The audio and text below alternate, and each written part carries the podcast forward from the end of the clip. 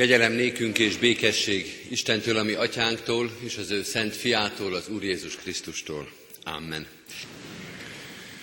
Ami segítségünk az Úr nevében van, aki teremtett, fenntart és bölcsen igazgat mindeneket. Amen. Hallgassuk meg Isten igéjét úgy, ahogy az szól hozzánk a 80. Zsoltár 15. versétől a 20. Seregek Istene, fordulj hozzánk, tekints le az égből, lásd meg, és gondozd ezt a szőlőt. Oltalmazd, amit jobb oldal ültettél, és a fiút, akit magadnak neveltél. Pusztuljanak el dorgálásodtól, akik fölperzselték, levagdalták. Legyen kezed azzal a férfival, jobbod azzal az emberrel, akit magadnak neveltél. És mi nem pártolunk el tőled. Tarts életbe bennünket, és mi segítségül hívjuk nevedet. Uram, seregek Istene, újíts meg bennünket, ragyogtass ránk orcádat, hogy megszabaduljunk. Amen. Isten tegye áldottá igényének hallgatását és szívünkbe fogadását. Hajtsuk meg most a fejünket és imádkozzunk.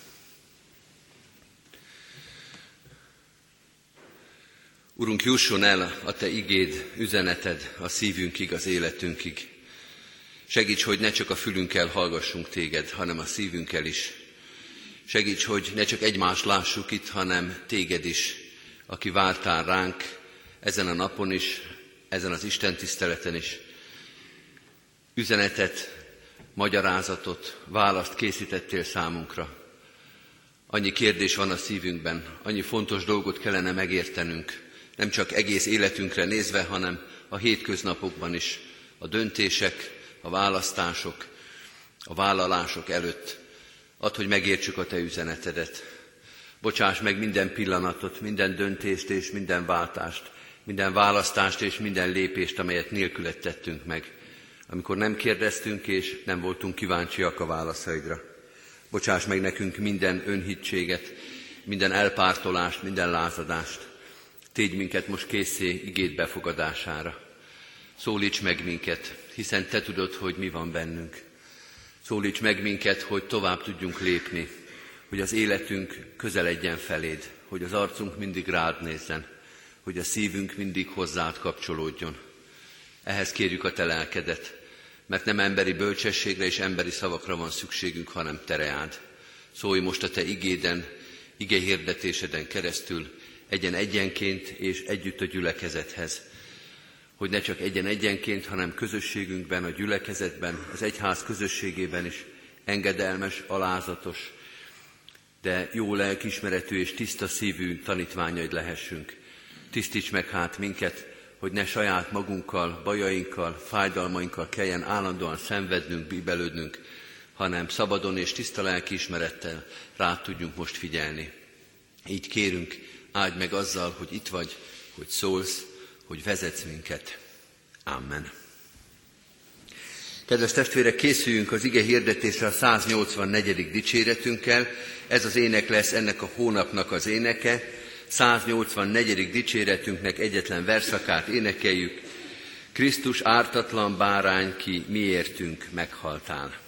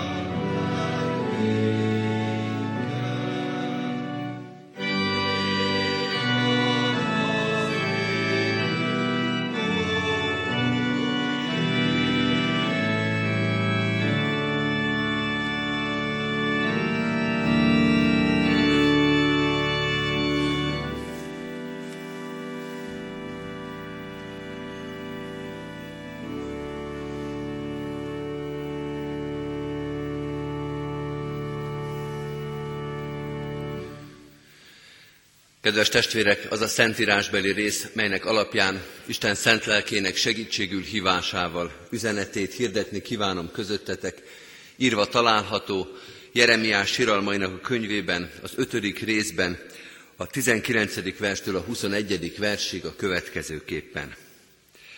De te, Uram, trónodon ülsz örökké, királyi széged megmarad mindörökről, mindörökké, nemzedékről nemzedékre. Miért feledkezel meg rólunk ilyen sokáig? Miért hagysz el minket oly hosszú időn át? Téríts meg, Uram, és mi megtérünk. Tedd újra olyanokká napjainkat, mint régen voltak. Eddig Istennek írott igéje.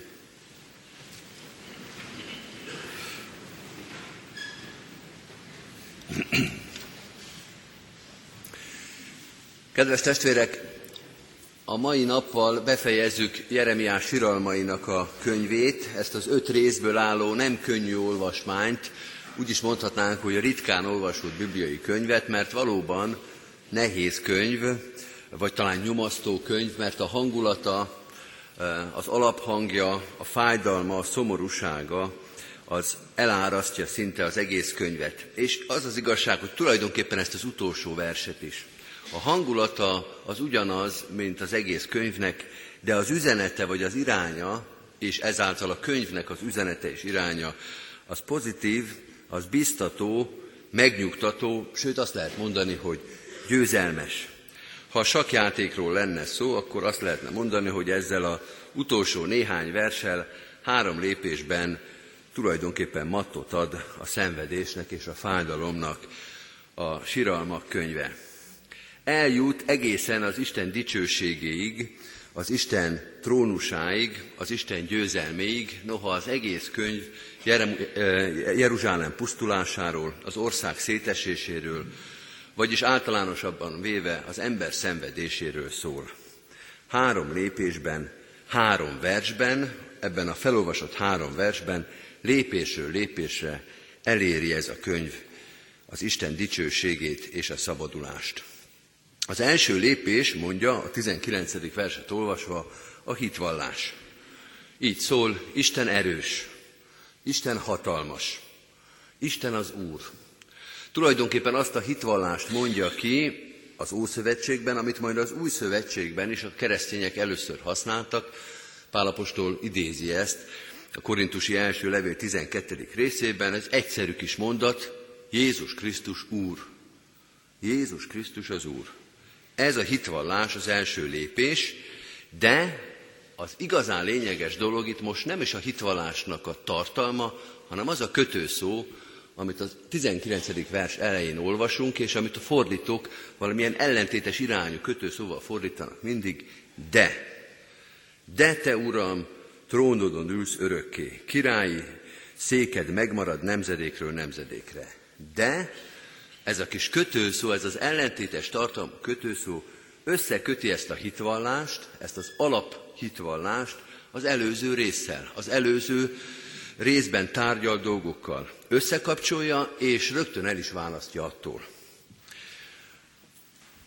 Az ötödik részt, az első 18 verset most felolvasom, talán szokatlan ilyen hosszú részt felolvasni prédikáció közben, de talán nem tanulság és üzenet nélküli. Emlékezz, Uram, mi történt velünk. Tekints ránk és lásd meg gyalázatunkat. Örökségünk bitorlókra szállt, házunk idegenekre. Apátlan árvák lettünk, anyáink özvegyek. Vízünket pénzért, pénzért isszuk, fánkért fizetnünk kell. Nyakunkon vannak hajszolóink, fáradozunk pihenés nélkül. Egyiptomnak adtunk kezet, meg Asszíriának, hogy legyen elég kenyerünk. Atyáink, akik védkeztek, már nem élnek, nekünk kell hordanunk bűneik terhét. Szolgák uralkodnak rajtunk, nincs, aki kiragadjon kezükből. Életünk kockáztatásával hordjuk be élelmünket, a puszta lakók fegyverétől veszélyeztetve. Bőrünk tüzel, mint a kemence a kínzó éjségtől. Meggyalázták az asszonyokat a Sionban, a szüzeket Júda városaiban, a vezéreket felakasztották, a vének személyét nem becsülték, az ifjaknak kell a malomkövet forgatniuk, a gyermekek a fahordásban botladoznak. Nincsenek már vének a kapuban, nem muzsikálnak az ifjak, oda van a szívünk öröme, tánc helyett gyászolunk. Leesett a fejünkről a koszorú, jaj nekünk, mert védkeztünk. Ezért lett beteg a szívünk, emiatt homályosodott el szemünk, mert pusztává vált a Sion hegye, rókák szaladgálnak rajta. Kedves testvérek, ezt mi is mondhattuk volna. A síralmak könyvét, vagy ezt a fejezetet a magyarság ugyanígy elmondhatta volna, és nem egyszer, hanem azt lehet mondani, hogy szinte 50 évenként. Már kívülről kellene tudnunk. De nem csak a magyarság egyébként, sok nép és sok nemzedék élte át, hogy szétesett minden, hogy elpusztult minden, hogy gyalázat és szenvedés a részünk. Az életünk a szenvedés, mondja a Siralmak könyve. És most jön a de. Az életünk szenvedés, de te, Uram, trónodon ülsz örökké. A hitvallás itt nyeri el igazából a helyét. De te, Uram, hatalmas vagy. Nagy dolog ez, kedves testvérek, nagyon sokan nem jutnak el idáig. A szenvedés az nagy vízválasztó az ember életében. Úgy is mondhatnánk, hogy a szenvedés az hitválasztó. Mert két út van előttünk, a szenvedésből vagy az Isten tagadás, vagy a hitvallás felé léphet az ember. Sokan vannak ebben a világban, és talán a mi magyar társadalmunkban is, akik kimondták ezt a mondatot szóval, vagy csak a szívükben, ha ez megtörténhetett velünk, ha ez megtörténhetett velem, akkor nincs Isten. Akkor az Isten halott. Vagy ami még rosszabb, van Isten, de közönyös velem szemben, tehát számomra halott. És meg kell értenünk ezeket az embertársainkat, akiket a szenvedés megkeményített, és akik nem tudják az Úristen szeretetével, az Úristen nagyságával és hatalmával összeegyeztethetni azt a szenvedést, ami az életükben vagy a körülöttük lévő világban van. Pszichológiailag érthető is, de mi nem érthető pszichológiailag. A kérdés az, hogy vajon elfogadható-e. És a Jeremiás siralmairól szóló könyv azt mondja, hogy nem, ez a választás és ez a döntés, bár érthető, bizonyos értelemben logikus, de nem fogadható el.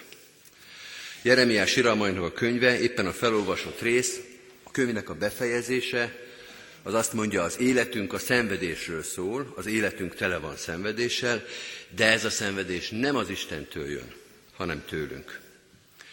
A szenvedésből nem az következik, hogy az Isten halott, vagy az, hogy az Isten erőtlen, hanem hogy mi eltértünk ettől az Istentől. Mi elléptünk mellőle, sőt, elfordultunk tőle. A hetedik versben ezt olvastunk. Atyáink, akik védkeztek, már nem élnek, nekünk kell hordanunk bűneink terhét. Vagy később, leesett a fejünkről a koszorú, jaj nekünk, mert védkeztünk, ezért lett beteg a szívünk. Haj, de bűneink miatt gyúlt harag kebledben, és elsújtád villámidat dörgő fellegedben. Ez már nem a siralmak könyve, hanem ez a magyar nép himnusza. A bűnvallás a szenvedések miatt. Hogy mi hoztuk a fejünkre ezt a szenvedést. Szenvedés az életünk, de saját magunk miatt szenvedünk. Kedves testvérek, hagy hozzak egy gyermetek példát, de biztos sokan ismerik, Fekete István Tüskevár című regényét. Ismerjük azt a jelenetet, vagy emlékszünk rá, amikor Tutajos elindul először Matulával a berekbe. Most Matula lesz az Úristen, és a Tutajos az ember. És Matula mondja, hogy gumicsizmába kell menni. Tutajos pedig azt mondja, hogy meleg van, elég lesz a szandál is. És hát emlékszünk, caplatott a sárba, az iszabba, a vízbe, akkor már leveszi a szandáját, akkor beleáll valami a talpába, és ott szenved szegény, és kérdezi a matulát, kérdezi az Úristent, hogy most mit kellene tenni, hát le kell ülni, ki kell piszkálni azt a tüskét. Ott szenved azért, mert ő azt gondolta, hogy majd ő jobban fogja tudni. Ott szenved azért, mert nemet mondott az Istennek a szavára, és azt mondta, én tudom, hogy mire van szükségem. Hát így néz ki az ember. Kedves testvérek, ó, bárha csak a talpunkat érte volna a szenvedés. Ó, bárha csak annyi fájdalom lett volna ebből, hogy tüske ment a talpunkba. Milliók és milliók pusztultak el azért, mert mi azt hittük, hogy majd mi jobban tudjuk. Mert mi visszabeszéltünk az Úristennek. És azt mondtuk, hogy mi tudjuk, hogy mire van szükségünk. Tengernyi szenvedés és tengernyi fájdalom és pusztulás lett abból, pontosan az lett abból, amit a Siralma könyve leír, hogy mi azt gondoltuk, hogy mi majd jobban tudjuk az Úrnál, mire van szükség. Az első szó tehát, mondja a Jeremiás Siralmainak a könyvének a záró verse, azt mondja, hogy az első a hitvallás, de te, Uram, erős vagy. Nem a szenvedésből, nem a fájdalomból próbálunk megismerni téged, mert az rólunk szól. Te hatalmas vagy, te a trónodon ülsz, nemzedékről nemzedékre, öröktől fogva örökkéig. Nem érint téged ez a szenvedés, és nem kérdőjelezi meg a hatalmadat. Ha tovább lépünk, akkor a következő vers az egy kicsit olyan, mintha cáfolná az elsőt, az előző megállapítást. Mert azt olvastuk, miért feledkeztél meg rólunk ilyen sokáig? Miért hagysz el minket oly hosszú időn át? Olyan, mintha egy kicsit megkérdőjelezné Istennek ezt a hatalmát, vagy Istennek ezt az odafigyelését, vagy Istennek a jelenlétét. Lehet, hogy vagy, de hol vagy? Miért feledkezel meg rólunk? Elhagytál minket, nem törődsz velünk. Túl sokáig vársz, túl sokáig késel. Ezt is érthetnénk, de kedves testvérek, bár sok ilyen mondat van a Bibliában, sok ilyen fájdalmas kérdés, azt kell mondanunk, hogy ez tulajdonképpen nem egy intellektuális közlés, hanem egy emocionális mondat. Nem arról szól, hogy túl sokáig, vagy talán soha nem jön el az Úristen. Nem értelemről van szó, hogy ez már túl sok idő, hanem érzelemről. Úgy is mondhatnánk, hogy ez nem kérdőmondat, hogy miért késel, Urunk, hanem egy kijelentés. A 20. vers az azt jelenti, hogy vágyakozunk utánad, Istenünk. Vágyakozom utánad, Istenem. Nehéz ezt kimondani, talán nem minden korban le volt nehéz, de most nehéz, mert most olyan érzelgősnek, egy kicsit olyan sziruposnak hangzik ez, hogy vágyakozom az Isten után. De kedves testvérek, a Biblia tele van ezzel a vágyakozással. A fél Zsoltáros könyve szól. A Zsoltároknak a fele hogy vágyakozunk utánad. A legismertebb Zsoltárunk, talán ezt is énekelhettük volna, ahogyan a szarvas kívánkozik a folyóvízhez, úgy kívánkozik, úgy vágyakozik hozzád a lelkem, Istenem. A Jeremiás siralmairól szóló könyvnek a vége erről szól, hogy hisszük, hogy te erős vagy, hogy te vagy, hogy te élő úr vagy, és mi vágyakozunk utánad. Fáj az, hogy elszakadtunk tőled. Nem csak, hogy azt mondjuk, hogy nem vagy közömbös, hanem azt mondjuk, hogy mi sem vagyunk közömbösek irántad. Vagy legyen ez felszólító mód, az Isten nem közömbös, de az ember se legyen közömbös az Istennel szembe. Úgy is mondhatnánk, hogy nem lehet flegmán megtérni az Úristenhez. Nem lehet válvonogatva a szabadításban bízni. Nem lehet azt mondani, hogy ha jön az Isten, jó, de ha nem jön, az is jó hanem tele legyen az embernek a szíve ezzel a vágyakozással, mert aki nem tud az Isten után vágyakozni, az akkor sem fog tudni vele semmit sem kezdeni, amikor már itt lesz az Isten. Amikor már eljön a szabadítás. Akkor sem tud majd, tudja majd hova tenni az életébe. A siralmakról szóló könyv azt mondja, hogy tele van ennek a szenvedő népnek a szíve az Isten iránti vágyakozással. Ugyanaz az érzés, mint az új szövetségben a tékozló fiúnak a szíve, a disznók vájúja mellett. A megaláztatás, a szégyen, a szenvedés legmélyén vágyakozik vissza az atyai házban. Vagy, és én ezt már sokszor idéztem, mert egy zseniális mondatnak tartom, egy filmben hangzik el, azt mondja az egyik ember, egy sok szenvedés után, még nagyobb szenvedésbe mélyülő és okozó ember, azt mondja, hogyan hiányozhat Isten, ha egyszer nincsen. Hogyan hiányozhat ennyire az Isten akkor, ha egyszer nincsen? A siralmakról szóló könyv azt mondja, hogy na ez már valami. Ebből még hit lesz. Ebből még megtérés lesz. Lehet, hogy még az Isten tagadásban van, de tele van a szíve az Isten iránti sóvárgással. Azt mondja a siralmak könyve, ennélkül az Isten iránti vágyadás után nem lehet az Istennel találkozni. És még egy idézet, egy egészen más idézet, Simone Weiltől, sokan ismerik ezt a mondatot, és sokan nagyon szeretik. Meg kell tanulnunk vágyakozni azután, ami a miénk. Meg kell tanulnunk vágyakozni azután, ami a miénk.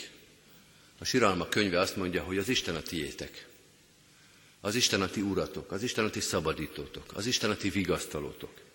Vágyakozzatok utána, mert nélküle, a vágyakozás nélkül nem is fogtok vele találkozni. Vágyakozzatok utána úgy, mint ahogy a szarvas kívánkozik a szép, kiesés, hűvös forrásvíz után. Kedves testvérek, két lépés volt itt ideig. Az első az hitvallás volt, az Isten erős, a második a vágyakozom az Isten urán, után, de van egy harmadik lépés is, amit a könyv befejező sorai mondanak, ez pedig, hogy hívom, hogy hívom az Urat. Téríts meg, Uram, és mi megtérünk. Téríts meg, Uram, és mi megtérünk. Azt mondja ez az ige, hogy nem elég csendben, illedelmesen vagy konokul szenvedni, mert nekem a kérés nagy szégyen, adjon úgy is, ha nem kérem. Ez nem elég. Ki kell mondani. Téríts meg, Uram, és én megtérek. Jöjj el és szabadíts meg. Hívni kell, kérni kell. El kell érni azt az Úristennél imádsággal és könyörgéssel, hogy eljöjjön. Arról van szó, hogy én nem tudom megfordítani az életemet, de hiszem, hogy te meg tudod fordítani. Én nem tudok magamtól megtérni. Mert a térés, a megtérés az ugye a fordulást jelenti.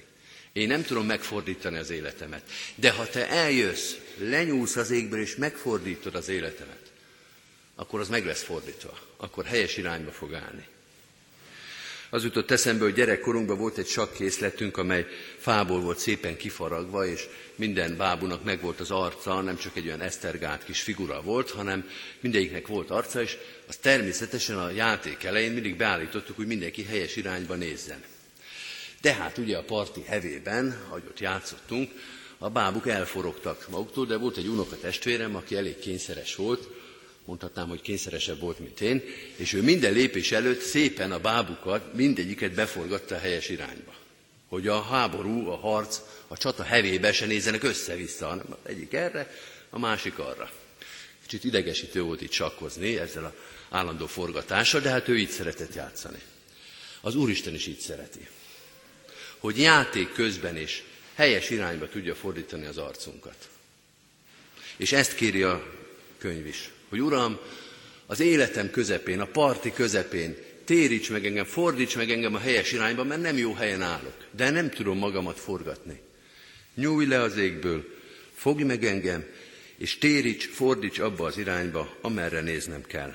Hogy az egész életem során, az egész parti során te felé nézzen az arcom. És azt mondja a Siralma könyve, hogy ezzel tulajdonképpen vége is. Mert hogy az utolsó részt olvassuk, gyakorlatilag vége van a siralma könyvének, téríts meg, és mi megtérünk, és ezzel nyugvó pontra került a dolog. A többi már menni fog. Vége van a könyvnek, ami tele van szenvedéssel, tele van sírással, Jerem, Jeruzsálem romokban van, de ha idáig eljutottunk, hogy te megtérítesz minket és megtérünk, akkor innentől kezdve a dolog már megy a maga útján. Nem kell már többet magyarázni, és nem kell már többet megérteni, mert a legfontosabbat megértettünk. Akkor, ne, akkor volt értelme a szenvedésnek. Akkor nem hiába írta le a Szentíró ezt az öt részt, hogyha idáig el tudunk jutni. Mert a szenvedés az nem elválasztott az Istentől. Mert a szenvedés, a gyász, a fájdalom, az értetlenség, az nem megkeményítette az ember szívét, hanem éppen, hogy elvezette az Istenhez. Téríts meg, és mi megtérünk. Ahogy a tékozló fiú is. Igazából a tékozló fiú nem akkor találta meg az apját, amikor el tudott jutni a házig, amikor átölelte az apja, hanem amikor elindult. Amikor azt mondta, hogy fölkelek és elmegyek az én atyámhoz, mert az én atyám házában ez és ez van. Ez a lépés, a többi az már megy. Vagy olyan, mint az 50. Zsoltár. Hív segítségül engem a nyomorúság idején, én megszabadítalak, és te dicsőítesz engem. Erre mondja a sak azt, hogy sak, mat, amen. Válaszoljunk az ige hirdetésére. Válaszoljunk az ige hirdetésére a 461. dicséretünk első két verszakával. 461. dicséretünk két verszakát énekeljük, az első kettőt. bár bűn és kín gyötör, és nehéz bár szívem, a sátán életemre tör, kétségbe nem esem.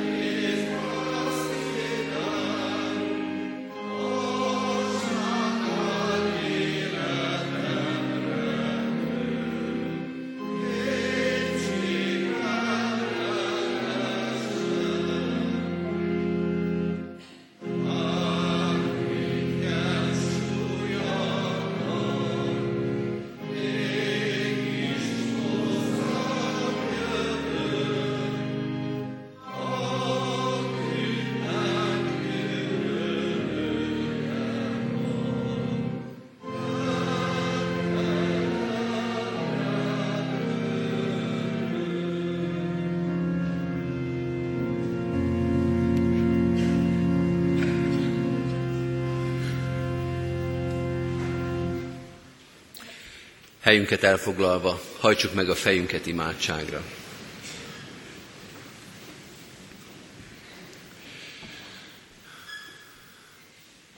A Te kegyelmed örök, mennyei atyánk, és mi ebből a kegyelemből élünk.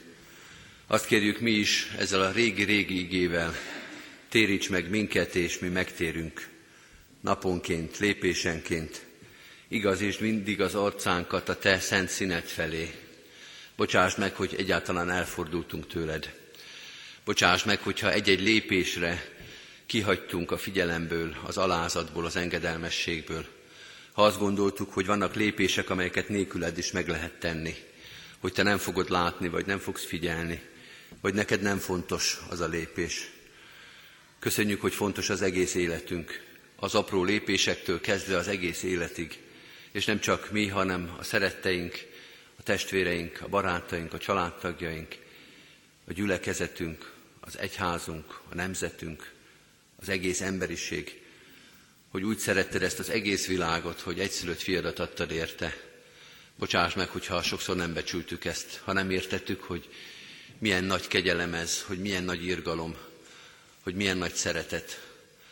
Bocsáss meg, hogyha sokszor minket is elválasztott tőled a szenvedés, ha nem értettük, hogy miért történt meg velünk, ami megtörtént. Ha ellened fordított, ha eltaszított, ha eltávolított tőled a szenvedés, ha konokká, dacossá, értetlenné, lázadóvá tett minket. Bocsáss meg ezt a lázadást, és bocsáss meg, hogy annyi szenvedést hoztunk önmagunkra és egymásra, hogy mi voltunk azok, akik megsebeztünk testvért és idegent, jó barátot és ellenséget, mi voltunk azok, akik szenvedést hoztunk a környezetünkre és önmagunkra. Gyógyítsd be a sebeinket, töröd le a könnyeinket, vigasztalj meg minket a nagy szomorúságban. Mutasd meg a hozzád vezető utat. Add, hogy ez az út minél hamarabb és minél gyorsabban vezessen el hozzád. Hogy ne késlekedjünk, hogy ne várjunk, hogy ne tétovázzunk, hanem induljunk nap mint nap abba az irányba, ahol te hívsz, ahol te vársz, ahol Te szolgálatba állítasz minket. Így köszönjük meg a tőled kapott lehetőségeket, a gyülekezet szolgálatait, és így visszük eléd azokat, akiket fontossá tettél számunkra. Könyörgünk most a gyászolókért, azokért, akiknek az élete, a hétköznapjai, hetek, hónapok, talán évek is tele lesznek most szomorúsággal és fájdalommal. Urunk, állj mellettük ebben a gyászban, vigasztald és erősítsd őket, akkor is, ha senki más nem áll mellettük, akkor is, hogyha senki más nem vigasztal, vagy ha emberi szavaink, vigasztalásaink erőtlenek és ügyetlenek. Urunk, Te, aki ismered a halál minden fájdalmát és szomorúságát, légy mellettünk a gyászban és a fájdalomban. Könyörgünk a betegeinkért, imádkozunk azokért, akik kórházban vannak, vagy kórházba készülnek, akik műtétre várnak, akik szorongással, félelemmel, bizonytalansággal néznek a holnap, holnap után után elé. Segíts nekünk és segíts nekik, hogy a Te jelenléted, gondviselő szereteted vigasztaljon és reményt adjon. Így imádkozunk mások terhét hordozó testvéreinkért, a szolgálatot vállalókért, a másokat erősítőkért, gyógyítókért, vigasztalókért. Urunk, tőled van az erő és az alkalmasság. Hadd legyünk alázatosak, engedelmesek ebben a szolgálatban. Áld meg a gyülekezetünk minden szolgálatát, minden testvérünket itt és a határon túl. Könyörgünk a városunkért, a nemzetünkért, a közösségeinkért, a körülöttünk élő népekért. Imádkozunk az egész emberiségért, keresztény testvéreinkért különösen is.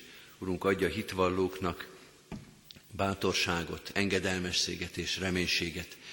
Te adj erőt a kitartásban és az álhatatosságban. Áldj meg minket Krisztus ismeretével, az ő utainak járásával, az engedelmes szívvel, az evangélium hirdetésével. Amen. Most vigyük egyen-egyenként is Isten elé csendes imádságunkat.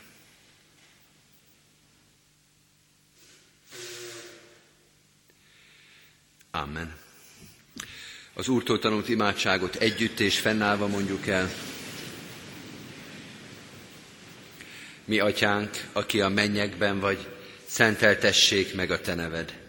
Jöjjön el a te országod, legyen meg a te akaratod, amint a mennyben, úgy a földön is. Minden napi kenyerünket add meg nékünk ma, és bocsáss meg védkeinket, miképpen mi is megbocsátunk az ellenünk védkezőknek. És ne vigy minket kísértésbe, de szabadíts meg a gonosztól, mert tiéd az ország, a hatalom és a dicsőség mindörökké. Amen. Hirdetem az adakozást, kedves testvérek, az ige szavával, hálával áldozzatok az Úrnak, és teljesítsétek a felségesnek tett fogadásitokat. Mindezek után az Istennek békessége, mely minden értelmet felülhalad, őrizze meg szíveteket és gondolataitokat a Krisztus Jézusban. Amen. Most pedig, kedves testvérek, a záró énekünket énekeljük, a már elkezdett 461. dicséretünket énekeljük végig a harmadik verszaktól az ének végéig. A harmadik verszak így kezdődik, az én erőm kicsiny, és a bűn erős nagyon.